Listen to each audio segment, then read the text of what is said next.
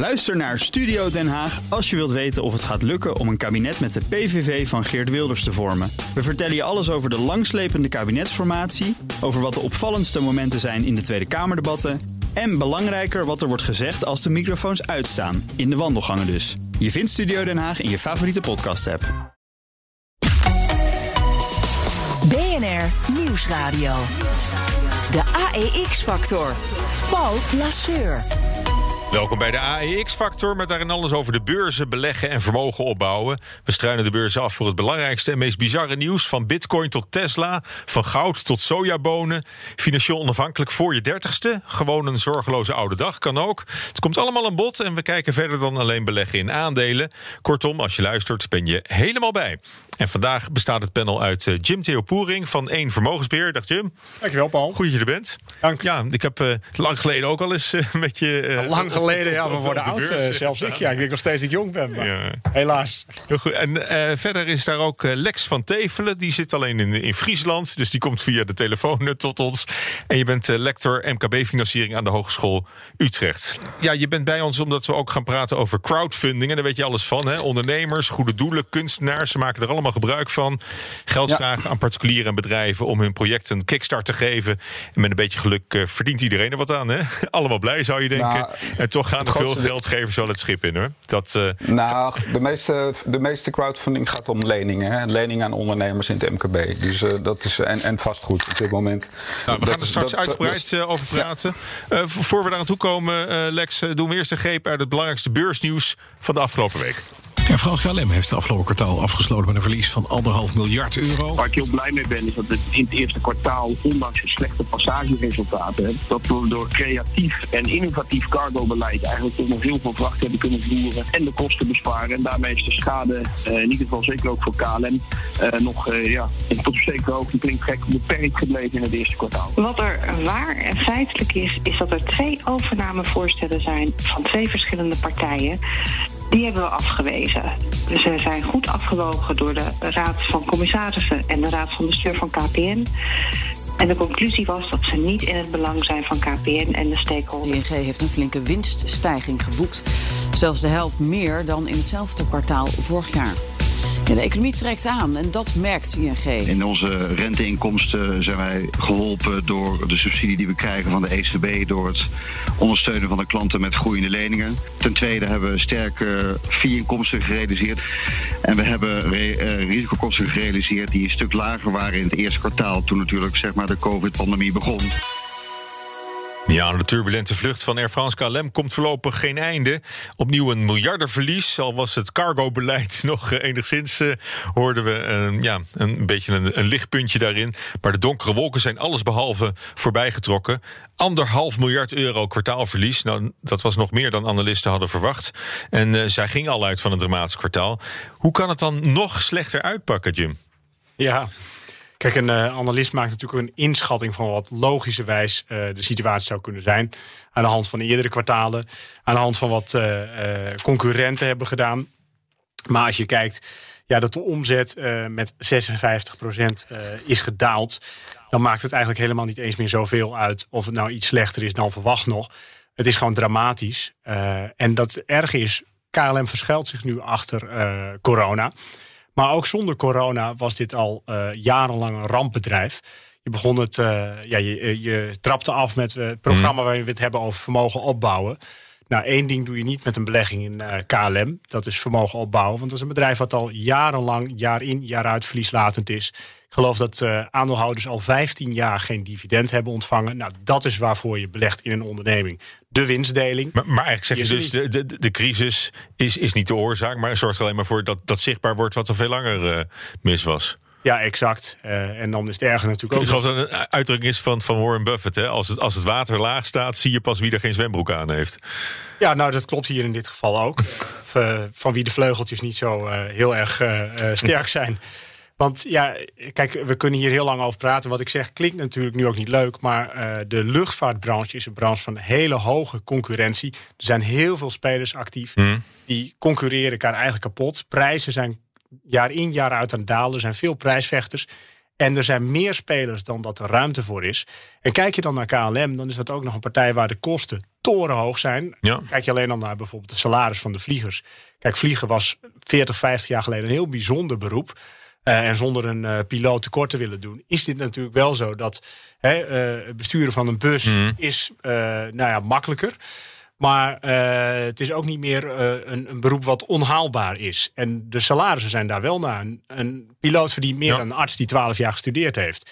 En dat maakt het bedrijfsmodel Nou ja, niet, kapot. niet- bij KLM, niet, niet bij de prijsvechters Nee, per se. het Dus het is, het is wat dat betreft een hele rare markt geworden. Dat je aan de ene kant heb je die prijsvechters, die, hè, dat je voor twee tientjes naar, eh, Ja. naar, eh, naar Spanje kan vliegen. En het, aan de andere kant is het een hele gereguleerde markt met, eh, met, met, met subsidies op, op kerosine en al die landingsrechten. Die, die worden je allemaal, allemaal gegund eigenlijk door, door overheden.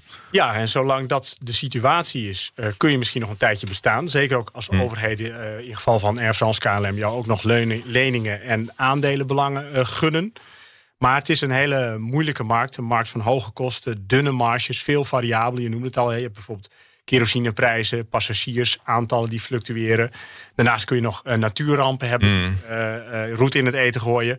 En overheidsinmenging, belastingen, Ja. eh, ja, het aantal eh, landingen dat je mag kunnen doen. Ja, maar eh, dat zeg je nu allemaal wel. Maar wa- wat je net ook zei, is je maakt een inschatting ook aan de hand van wat concurrenten doen. Hè? Ook internationale concurrenten.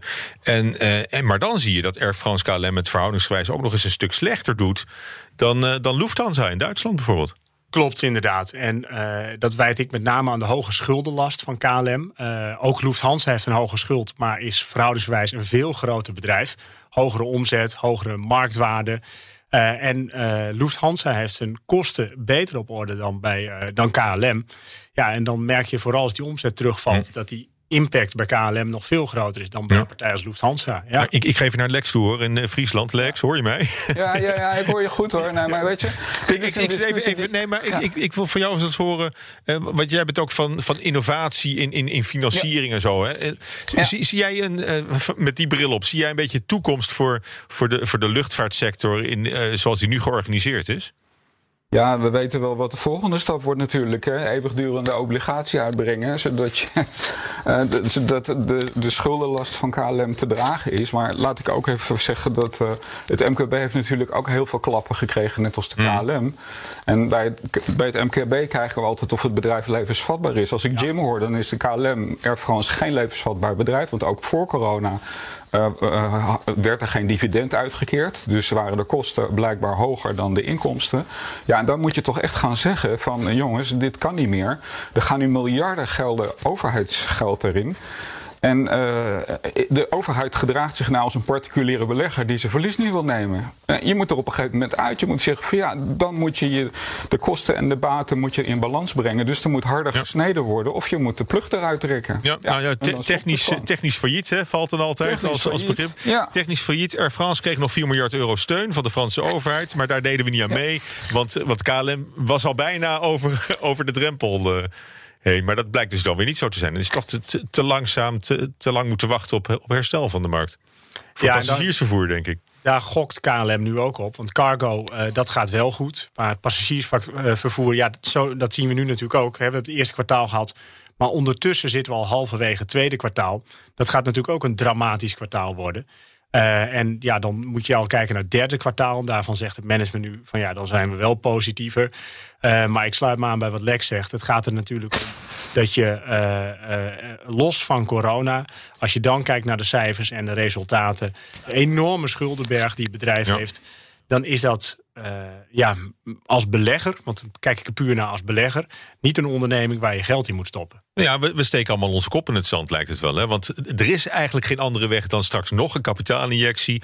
eh, die eeuwigdurende obligatie. eh, leningen omzetten in giften. Dat, dat is de enige manier om hier, hier uit te komen. En als er nieuwe steun komt, dan moet KLM ook nog eens slots inleveren. Die krijgen ze ook nooit meer terug, want Schiphol mag niet verder groeien. Dus het is, het is een beetje een sterfhuis.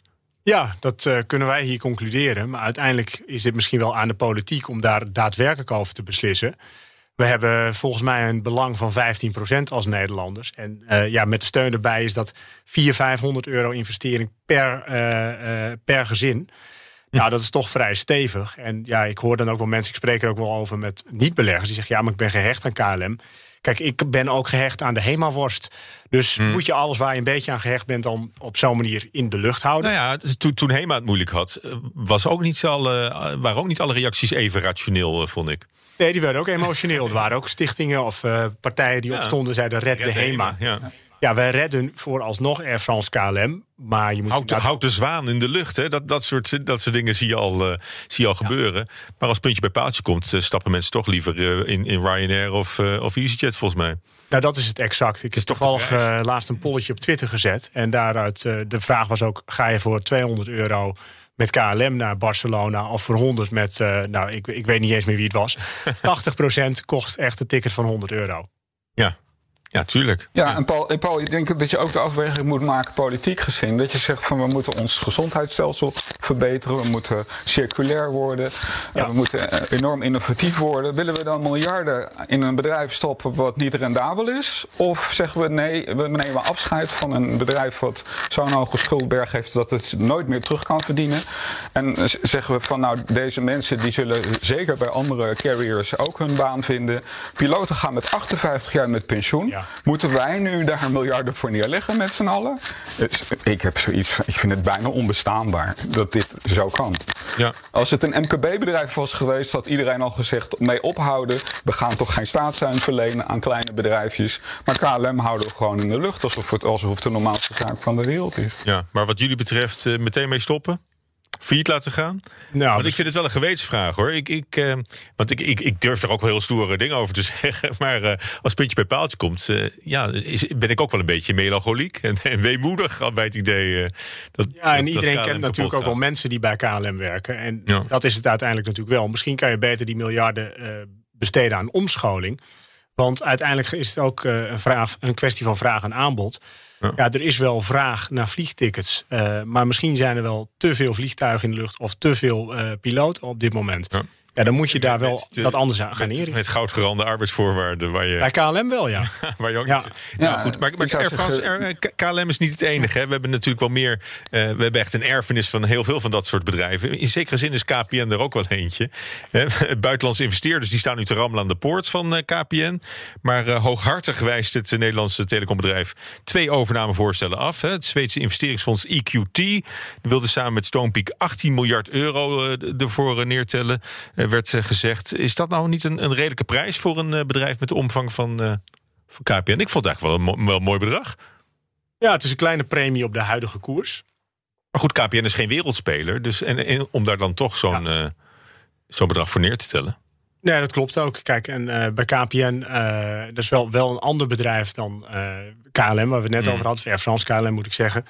Maar het is ook een bedrijf wat, eh, ja, waarvan wij eh, ook altijd zeggen als belegger... Ja, het is eigenlijk te klein voor het servet, te groot voor het tafellaken.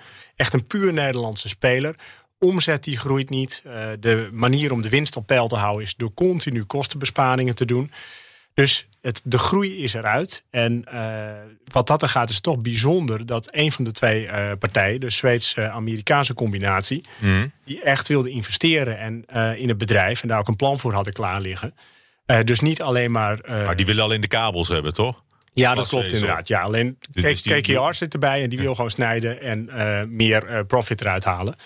En dat gold niet voor EQ2. Maar, maar in, de, in de kern, hè? als je nou een, een belegger bent die een beetje gespreid wil beleggen, dat is een hele verstandige strategie, want dan, ja, dan spreid je ook de risico's. Zeg je tegen zo iemand, nou, dan moet je eigenlijk ook wel een telecom-aandeel in portefeuille nemen? Ja, kijk, eh, communicatie, dat is natuurlijk wel, eh, om hem iets breder te trekken. eh, communicatie is natuurlijk wel een belangrijke sector in de portefeuille. Je kunt 10, 12 sectoren definiëren waar je dan in zou moeten zitten. Ehm, maar als je dan weer een stapje verder gaat, top-down, bovenaf in aandelen beleggen. Zo ja, wil je dan in communicatie? En dan komt nog de vraag, ook in KPN. Ja, dan valt die ook buiten de boot. Dus ja, toen ik de uitnodiging las en zag... we gaan het hebben over Air France en KL, eh, eh, KLM en KPN... dacht ik wel van, "Mwah, er zijn vast wel betere investeringen. Misschien wel in het MKB, maar Nou ja, maar goed, eh, moet het dan KPN zijn? Of, of, of zou je misschien dan, dan eerder voor, een- voor een buitenlandse speler...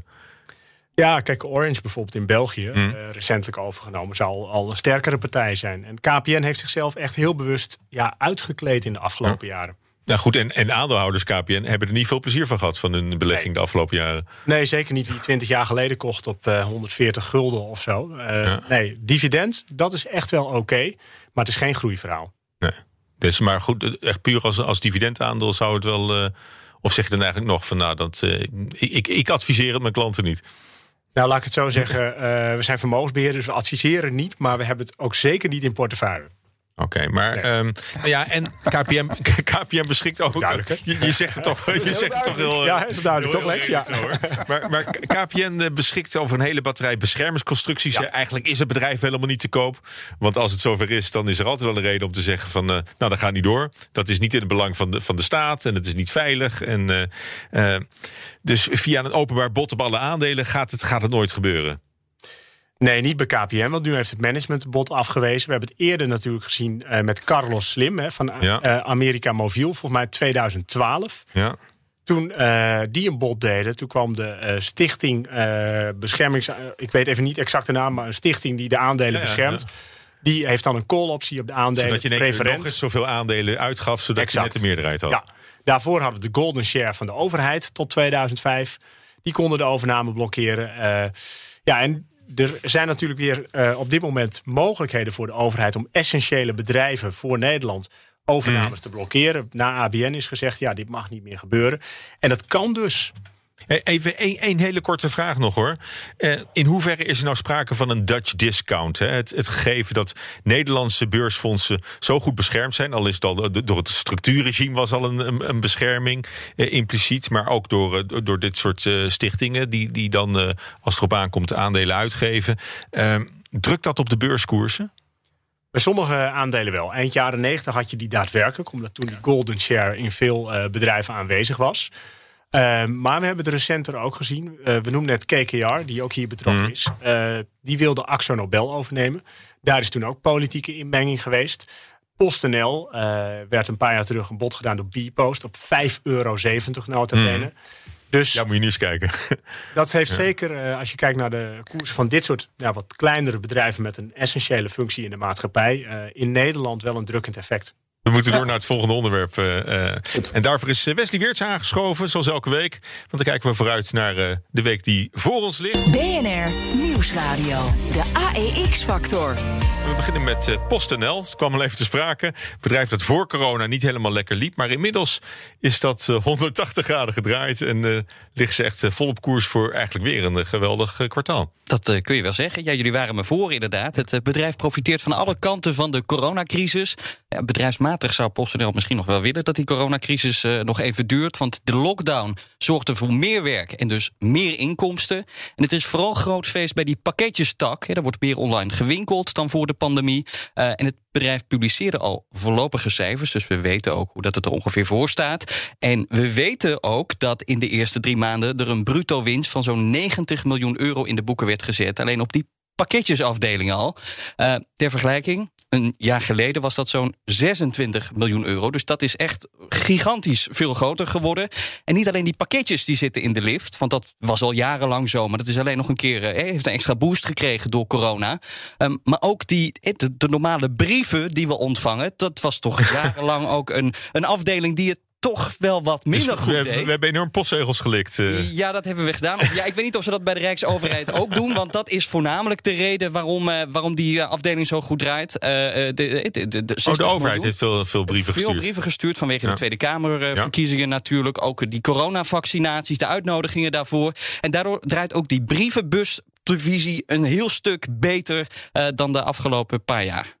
Ja, oké. Okay. Maar dat, dus ook, uh, dat heeft ook met corona te maken en de overheid die, uh, die brieven verstuurt. Die heel veel brieven verstuurt, uh, ja. Nou, nog een bedrijf, Ahold Delhaize, ook de winnaar van de coronacrisis? Ja, we, we hebben massaal uh, gehamsterd al in het begin. Hè? Jazeker, in het begin. Kijk, als je kijkt naar de omzetcijfers, dan kunnen we inderdaad absoluut concluderen dat zij de winnaar zijn van deze coronacrisis. En door de pandemie stuwde de omzet van Ahold Delhaize naar een uh, gigantische hoogte. Uh, ook nog hoger dan analisten hadden verwacht. Als we kijken naar de jaarcijfers over 2020.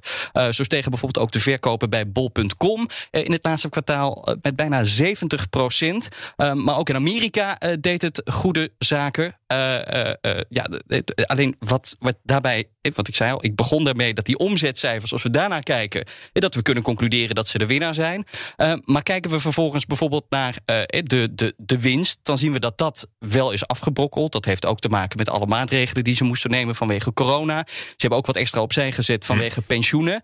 Um, maar nog een ander punt uh, is de beurswaarde van het bedrijf. Mm. want die is eigenlijk achtergebleven bij de groei die ze hebben doorgemaakt. Want het, is, het, is, het staat op de beurs als een supermarkt en het is eigenlijk een, een webwinkel. Ja, of een soort van techspeler. want ze hebben natuurlijk ontzettend grote webwinkel. Ja, uh, dat is echt een groeibriljant. Ja. Alleen veel beleggers en analisten zien ja, inderdaad deze keten toch nog echt als traditionele supermarkt. En daardoor blijft die beurskoers eigenlijk nagenoeg gelijk. en de resultaten van bol.com die zitten ook een beetje verstopt hè, in het bedrijf. Die zitten ontzettend uh, verstopt. En dat is de voornaamste frustratie. Want ja, hoe hard groeit dat nou? Daar is, daar is uh, Ahold Hersen niet transparant over. Heeft vooral te maken ook met uh, concurrent Amazon. Die willen ze natuurlijk niet uh, in, in de kaas spelen. Die willen ze niet wijzer maken dan die nu al is. Uh, maar ja, dat zorgt er wel voor dat die beurskoers wat achterblijft. Dus als we daar dan naar kijken, ja, dan is het misschien niet die grote winnaar die je zou verwachten. Dus wat we eigenlijk willen is dat Hersen een keer opstaat en zegt van... nou, dit is wat, hoe Bol presteert op dit moment. Ja, dat zou helpen. En, en wat ook nog een punt is, en daar kijken beleggers denk ik nu naar... van hoe zit dat, tuurlijk, de komende tijd, dat is heel erg belangrijk. Want bij de kwartaal of bij de jaarcijfers over 2020 heeft Hersen al gezegd... ja, we zijn wel wat pessimistischer, want op de lange termijn... raakt iedereen die coronacrisis in de portemonnee. En dan gaan wij het ook merken. Dus er zijn ook weinig winnaars, misschien onder de winnaars op de lange termijn. Ja, en dan telt uh, vooral de vooruitzichten natuurlijk voor de komende tijd. Absoluut. Dankjewel. We gaan het, uh, we gaan het zien volgende week. BNR Nieuwsradio. De AEX-factor. Ja, ondernemers, goede doelen en kunstenaars... allemaal maken ze gebruik van crowdfunding... Geld vragen aan particulieren en bedrijven om een project een kickstart te geven voor lening. En met een beetje geluk verdienen ze er allebei wat aan. Het gaat al lang niet meer alleen om hobbyprojecten waar je als investeerder misschien een paar tientjes in stopt. Het kan ook om uh, grotere bedragen gaan. En ik, ik hoorde je al zeggen, uh, Lex, aan het begin van de uitzending. Uh, vastgoed, particulier vastgoed, is, is, ook, een, is ook een terrein hè, waarin crowdfunding nou, bedrijf, steeds meer... Bedrijfsmatig en particulier vastgoed, ja, ja. Dat zijn op dit moment dus bijna 70% van de transacties. Oké. Okay. En hoe, ja. hoe, hoe, hoe, verklaar je dat? Want het, het, was altijd iets van, van, van, van start-ups, mensen met een bedrijfje... of die, die zeg maar het eerste ja. prototype willen maken met, ja. met, met geld wat ze met crowdfunding ophalen. En, en ineens is het, is het een vastgoedverhaal geworden. Ja, nou, dat, dat komt omdat uh, crowdfunding is natuurlijk een, een verzamelnaam. Je kunt doneren. Je kan, uh, als er een ondernemer wordt, uh, zoals die, die vuurwerkbom in een café eergisteren, dan gaan er spontane acties komen om die ondernemer te helpen. Dat is crowdfunding, dus voor het goede doel. Je kunt ook voorfinancieren. Hè, dan, dat je je eerste telefoon misschien op een goede manier laat maken, maar dan moet je maar afwachten of je die ook krijgt. Maar dan verreweg de meeste crowdfunding in Europa en in Nederland is leningen verstrekken aan, aan, bestaande bedrijven.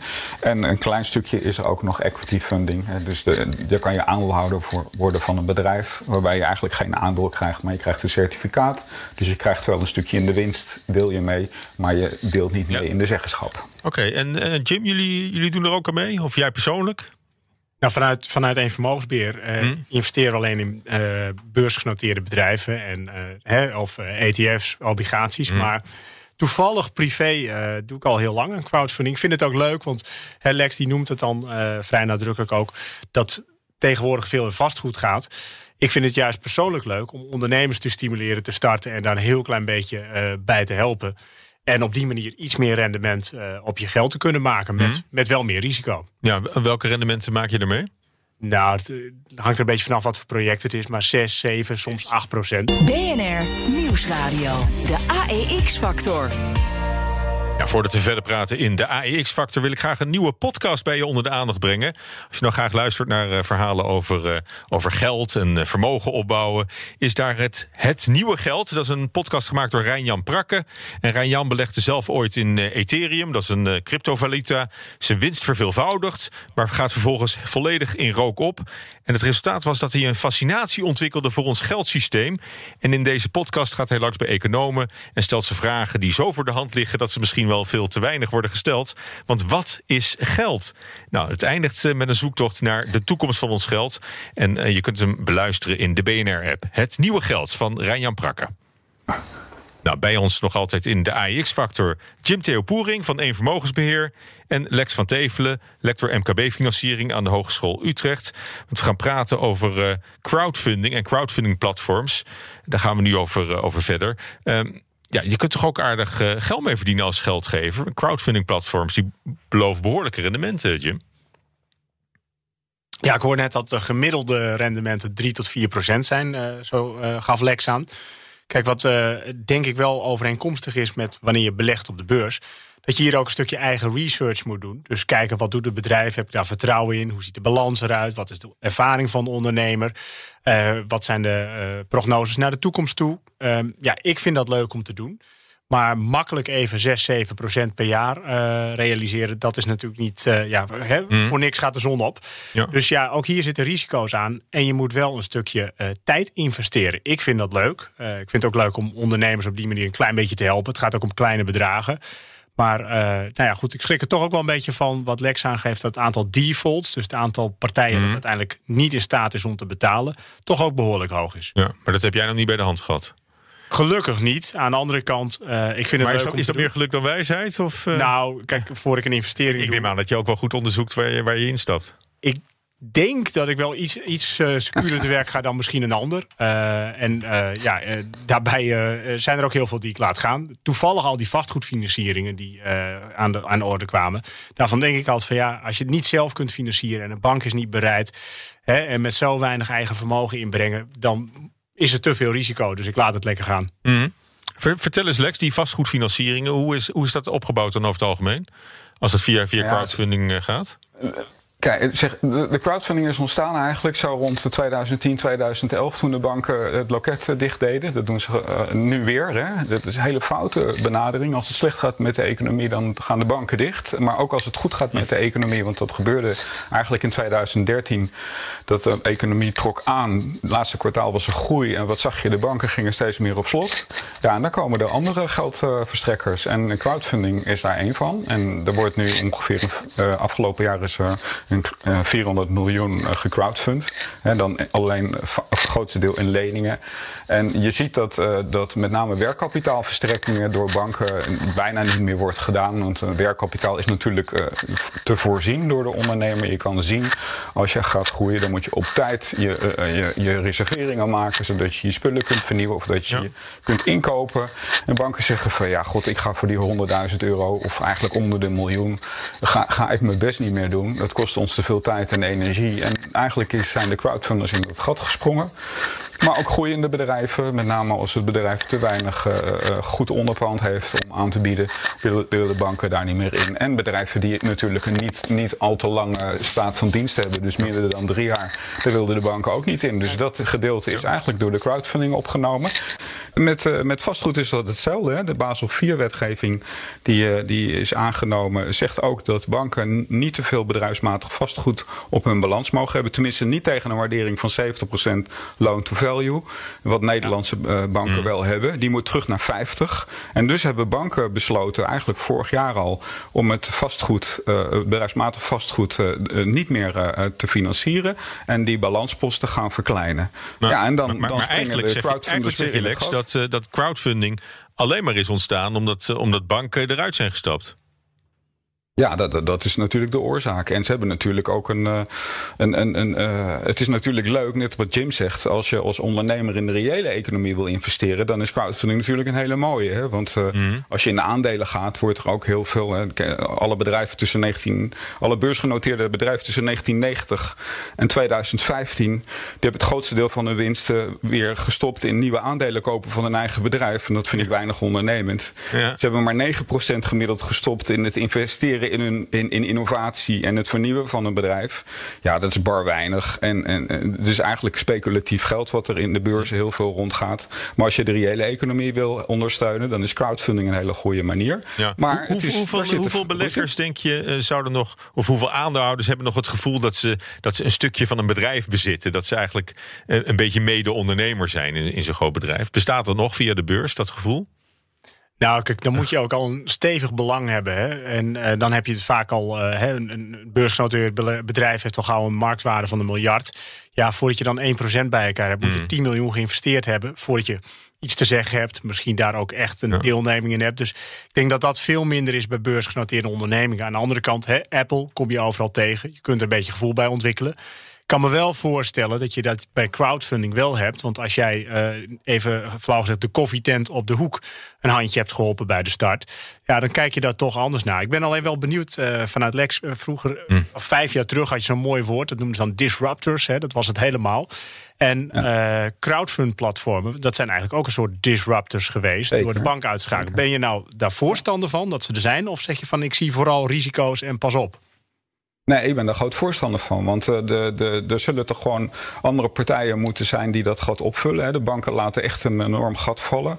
Uh, zo naar tussen, tussen, de, tussen de 4 en 6 miljard per jaar uh, wordt afgebouwd aan te investeren in het midden- en kleinbedrijf. Daar zullen andere partijen voor in de plaats moeten komen. En crowdfunders zijn een van de partijen die in dat gat springen. Maar ook natuurlijk uh, partijen als lease companies en, en, en factoraars die uh, zeer laagdrempelig worden. Zodat zelfs een ZZP'er een, een, een, een, een lease of een, of een factoring kan, kan doen per factuur. Ja. Dus dat zijn allemaal vernieuwingen in die markt die heel hard nodig zijn. Ja, en die nieuwe partijen die werken met state of the art. Hè. Die, die hebben gewoon software waardoor, ze, waardoor er bijna niemand bij komt kijken. En je, je dient je nota in of je dient je factuur in. En binnen, binnen 24 uur heb je het geld op je rekening staan. Nou, probeer dat bij de bank maar eens voor elkaar te krijgen. Ja. Dat is echt. Uh, dat, dat, dat duurt echt weken. Maar dat klinkt ook een beetje, een beetje riskant, hè, als het zo makkelijk gaat. Je, je hebt het idee dat er op, op de traditionele manier... dat er veel meer checks en balances zitten in het traject naar Nee, dat is helemaal niet zo. Was dat nou maar zo? Nee, nee, dat is echt niet. Dat klopt echt voor geen meter. Als je de monitoring systemen... Uh, dat, dat, ja, dat, dat ja, maakt allemaal niks uit. Nou ja, prospectus is natuurlijk leuk, maar ook je moet vooral tussen de lijnen doorlezen bij een prospectus. En dat, dat is bij crowdfunding nu ook het geval. De crowdfunding is niet meer klein. Als je naar, sommige platforms kijkt, dan bieden ze uh, projecten van 15 miljoen aan. En daar zit dan een AFM geregistreerde prospectus bij. En dan lees je, een heel, lees, je, lees je vijf pagina's risico's, risico's, risico's. Maar er is geen enkele risicorating.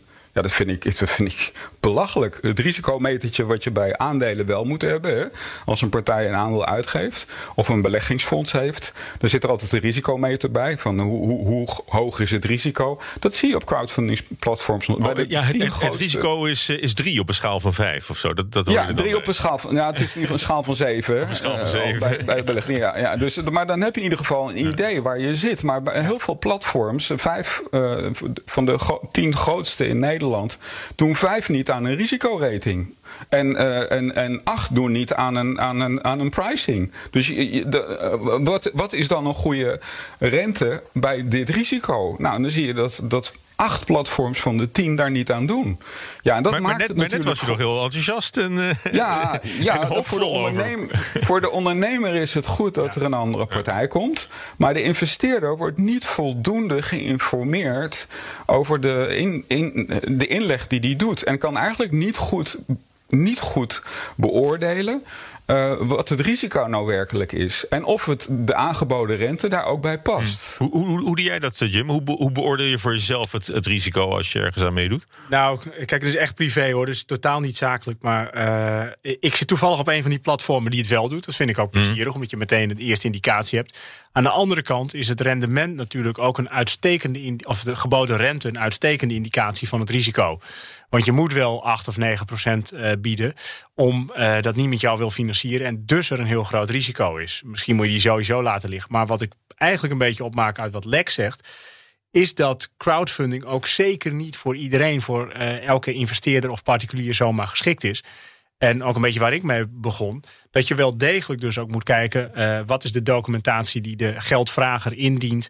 Hè, wat is zijn businessplan? Mm. Welke ondernemerservaring heeft hij? Hoe ziet de balans er eventueel uit als hij al gestart is? En wat zijn de prognoses? Want ja, als je dat niet doet, dan ga je zeker je hoofd stoten. Mm. Ja, ja maar, maar met, met aandelen is het. Uh, ik, ik, heb het idee dat heel veel, heel veel beleggers in aandelen zich al helemaal niet zo verdiepen in, in het bedrijf waar ze geld in steken. Uh, nee, daar kan ik me ook wel redelijk over opwinden. Want iedereen denkt, hè, omdat beurs het afgelopen jaar zo hard zijn opgelopen, denkt iedereen dat iedereen mm. ook maar kan beleggen en dat rendementen van 10 of 20 procent normaal zijn. Dat is niet normaal. Geld verdienen kost tijd. Of je nou werkt of dat je op de beurs actief bent. Uh, je moet tijd investeren om rendement te maken. En uh, gratis geld, dat bestaat niet. Met crowdfunding niet, met beleggen in aandelen niet. Nee. Ja. Ja. Klopt. Hoe, hoe is dat, Nee, met, maar zeg hoe is maar- dat met het risico, risicobesef van eh, deelnemers in, in crowdfunding eh, platforms? Ja, dat kan ik eigenlijk niet zo goed zeggen. Ik denk dat, eh, dat er een enorme overlap zit eh, als we kijken naar de crowdfunders en beleggers. Dat is bijna dezelfde groep. Als je naar de, naar, de onderzoeken kijkt, is eh, heel, een groot deel van de crowdfunders, en, en per platform zijn dat er tussen de 30 en 50.000 die erachter zitten. Dat is echt wel, het is niet meer zo klein als iedereen denkt. Er zijn dat over het algemeen mensen met voldoende geld en, eh, en eh, 50 plus die, die ook het geld ook kunnen missen. Dus als je het geld kan missen, doe het. Als je het geld niet kan missen, ga alsjeblieft niet in crowdfunding. Want als je niet een goed gespreide portfolio hebt, dan ga je absoluut het schip in. Nou, misschien is dat wel het beste ook wat je. Of nou, niet dat de andere dingen niet goed waren, maar dit vond ik wel een hele rake tekst ook. Kijk, eh, ik benader nu dan wel vanuit eh vermogensbeheerperspectief. En dan gaat alles over je assetallocatie. En als je 100.000 euro hebt en je investeert eh 40 of 50 procent in beursgenoteerde aandelen, een stuk in obligaties, dan zou crowdfunding wel heel goed ook een onderdeel van die assetallocatie kunnen zijn. Dat je bijvoorbeeld zegt van nou, van die 100.000, 10 procent, 10.000 euro investeer ik in crowdfunding. Waarbij je dan ook nog een aantal verschillende projecten moet eh, selecteren. Dus ook nog weer zeven of acht verschillende En, projecten. en wat, is, wat is de belangrijkste reden om ook crowdfunding op te nemen in die allocatie? Eh, mogelijk hogere rendement, een stukje spreiding. En dan wordt het weer wel privé. Voor mij persoonlijk, omdat ik het ook heel leuk vind om ondernemers die willen starten, eh, ja, daar een handje bij te helpen. Vaak zijn het ook eh, jonge mensen die bijvoorbeeld 4, 25 zijn en een cafeetje willen starten of, hè, eh, of iets willen overnemen van hun ouders, maar zelf niet de middelen hebben, maar wel de drive. Ja. Hey, en eh, Lex, hoe is dat in, in corona tijdens de lockdown geweest? Hè? Want we hebben gezien dat op de beurs heel veel jongeren zijn gaan beleggen, omdat het ook steeds makkelijker Ja. is. En die zitten gewoon eh, eh, te, te, te, te swipen om, om het. ja, om, om, en en daar, gaat, daar, gaat het, daar gaat weer een investering. Is dat, is dat voor, voor crowdfunding ook geweest? Heb je een enorme piek gezien? door Nee, de, nee, door nee. Want je, je, je zag natuurlijk, afgelopen jaar is het, is het volume van crowdfunding eigenlijk niet gegroeid. Het is ongeveer het, eh, stabiel gebleven, terwijl normaal eh, elk jaar 30, 40 procent meer volume eh, in, in crowdfunding komt. En dat kwam omdat iedereen zijn hart vasthield, omdat de bestaande... Ja kijk, het is een beetje hetzelfde verhaal als bij de KLM. KLM was voor corona al niet een uitblinker. En als je kijkt naar heel veel proposities op crowdfundingsplatforms, dan denk ik met name aan horeca, eh, detailhandel, evenementenbedrijven. Dat waren voor horeca ook al geen topspelers en zeer hoog risicovol. Dus wil jij nou je geld steken in een garagebedrijfje wat in, in, in, in gewone auto's ehm, investeert en die tweedehands opkoopt en verkoopt? Ja, dat is hartstikke leuk als je buurman kent en als je hem goed weet dat hij werkelijk wat verkoopt. Maar voor crowdfunding is dat eigenlijk niet zo'n goede investering. Want je weet zeker dat het bedrijf over vijf jaar de investeringen niet kan maken om door te kunnen groeien. En ja, weet je, het, zal, eh, eh, het, zijn, het zijn, om het maar even heel flauw te zeggen, bedrijven die misschien bij, met hele goede ondernemers het kunnen halen, maar de meeste halen het niet. En ja, en, als jij nou net dat soort bedrijven uitkiest om je, je portfolio mee te vullen, dan heb je een heel hoog risico. Maar ik moet echt zeggen dat de, de grotere platforms hebben een, eh, een, een eh, selectie redelijk goed gedaan. Want het aantal ondernemers op de crowdfundingsplatforms is omgevallen tijdens coronatijd. Is relatief eh, gering gebleven. Ja. En het, het is zelfs nog, nog, nog een ander verhaal. Je, je haalt je rendement op dit moment op de platforms niet. Hè? Ik heb zelf ook een portfolio op heel veel platforms. Om ook van binnenuit te kijken. Ik doe niet alleen onderzoek als wetenschapper. maar ik wil ook weten hoe. Ja. Ja, ik wil ook aan, aan, de, aan, de, aan de achterkant me kunnen meekijken wat daar gebeurt.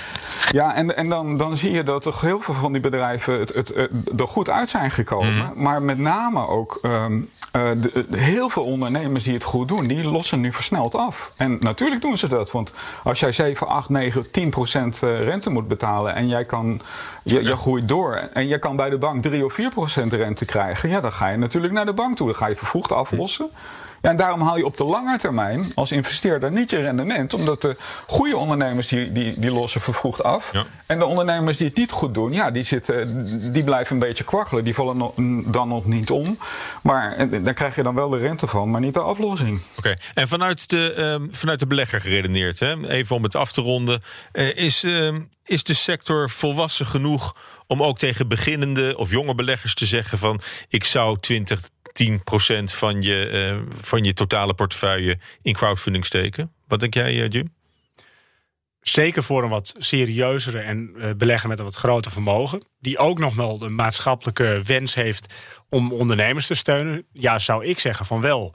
En waar ik wel benieuwd naar ben, want Lex die zegt van ja, een aantal geeft aan van, of hij geeft aan van de grootste tien, vijf hmm. hebben geen risicorating. Uh, welke hij dan goede platformen vindt. Ik zit zelf trouwens bij, ik weet niet of ik dat mag zeggen, ja. Kapitaal op Maat. Vind ik een heel plezierig platform. Ja, Lex? Ja, nou ja, weet je. uh, ik vind dat juist een, een, niet zo geweldig platform. omdat, de, om, om ja, ik zal ook vertellen waarom. En dat gebeurt bij meerdere platforms, niet alleen bij Kapitaal op Maat. Maar uh, een, een, slager moet natuurlijk nooit zijn eigen vlees keuren. En een van de aandeelhouders van Kapitaal op Maat die heeft een propositie Klopt. zelf in privé op het platform gezet. Dat is een no-go. Dan is bij mij het klaar met een platform. Kijk ik er nooit meer naar, is het geweest. Dat moet je gewoon niet willen. En zo is er nog zo eentje als duurzaam investeren. Dat is nog een veel, veel, veel linkere partij. Die heeft nu proposities van 15 miljoen per, per, per, per propositie klaarstaan. Maar als je dan kijkt wie degene is die de propositie op het platform zet, blijken dat de aandeelhouders van duurzaam investeren zelf te zijn. Huh. Nou, en daar heb ik. Maar waar, waar is, waar is de AFM dan? Om, om, of, of een andere ja, toezichthouder mag, die, die, die dit mag, in de gaten houdt? Het mag, als jij niet meer dan 20% aandeelhouder bent van een crowdfundingsplatform, dan mag je volgens Europese wetgeving en ook volgens de Nederlandse wetgeving een propositie op het platform zetten. Maar ik vind het een no-go, want je hele governance, je, je hele compliance. Wat, wat vind je wel goed? Want uh, transparantie is natuurlijk heel belangrijk uh, daarin. Ja. Dus als je, het, als je erbij zegt, uh, kan je zelf die afweging maken. Nou, noem la- jij, noem jij eens twee goede platforms? Nou, ik vind Oktober een heel mooi platform. Dat is een, pan -Euro hè, dat is een Europees platform die ook heel veel eh, corona-overbruggingskredieten aanbiedt met staatsgarantie. Uh, en die geeft een hele duidelijke risicorating en ook een hele duidelijke pricing. En je kunt in één oogopslag zien of je er wel of niet in wil. En een andere die ik heel goed vind is NL Investeert. Ja. Want die geeft een hele goede risicoanalyse. Dat zijn echt, dat zijn, je ziet aan alles dat dit professionals zijn. En ze volgen de ondernemer. Ze blijven de ondernemer volgen. Elke drie maanden zitten ze met die ondernemer aan tafel. En het gaat niet alleen om geld vaak. Het gaat ook om een stukje uh, smart funding. Je moet ook een stukje intelligentie inbrengen en een stukje begeleiding geven aan die ondernemer. Zelfs ondernemers die doorgroeien. Want het is allemaal nieuw voor ze. Dus het is niet alleen geld. Het is vaak ook een stukje kennis, ervaring. En dat doen zij. En daardoor weet het platform uh, rendementen, gemiddeld rendement van 8,5% te halen. En dat vind ik wel, dat, is, dat is niet verkeerd. Dat, klinkt echt, helemaal niet, uh, niet, niet Ja, verkeerd. Ik, uh, ik, ik ga het hierbij laten. Dank jullie hartelijk uh, voor, voor de bijdrage. Uh, dat zeg ik tegen Jim Theo Boering van 1 Vermogensbeheer... en Lex van Tevelen, lector MKB-financiering aan de Hogeschool Utrecht. Dit was de AEX-factor. Ik hoop dat je volgende week vrijdag weer luistert. Vanaf 7 uur op de radio en dan ook direct beschikbaar als extra lange podcast.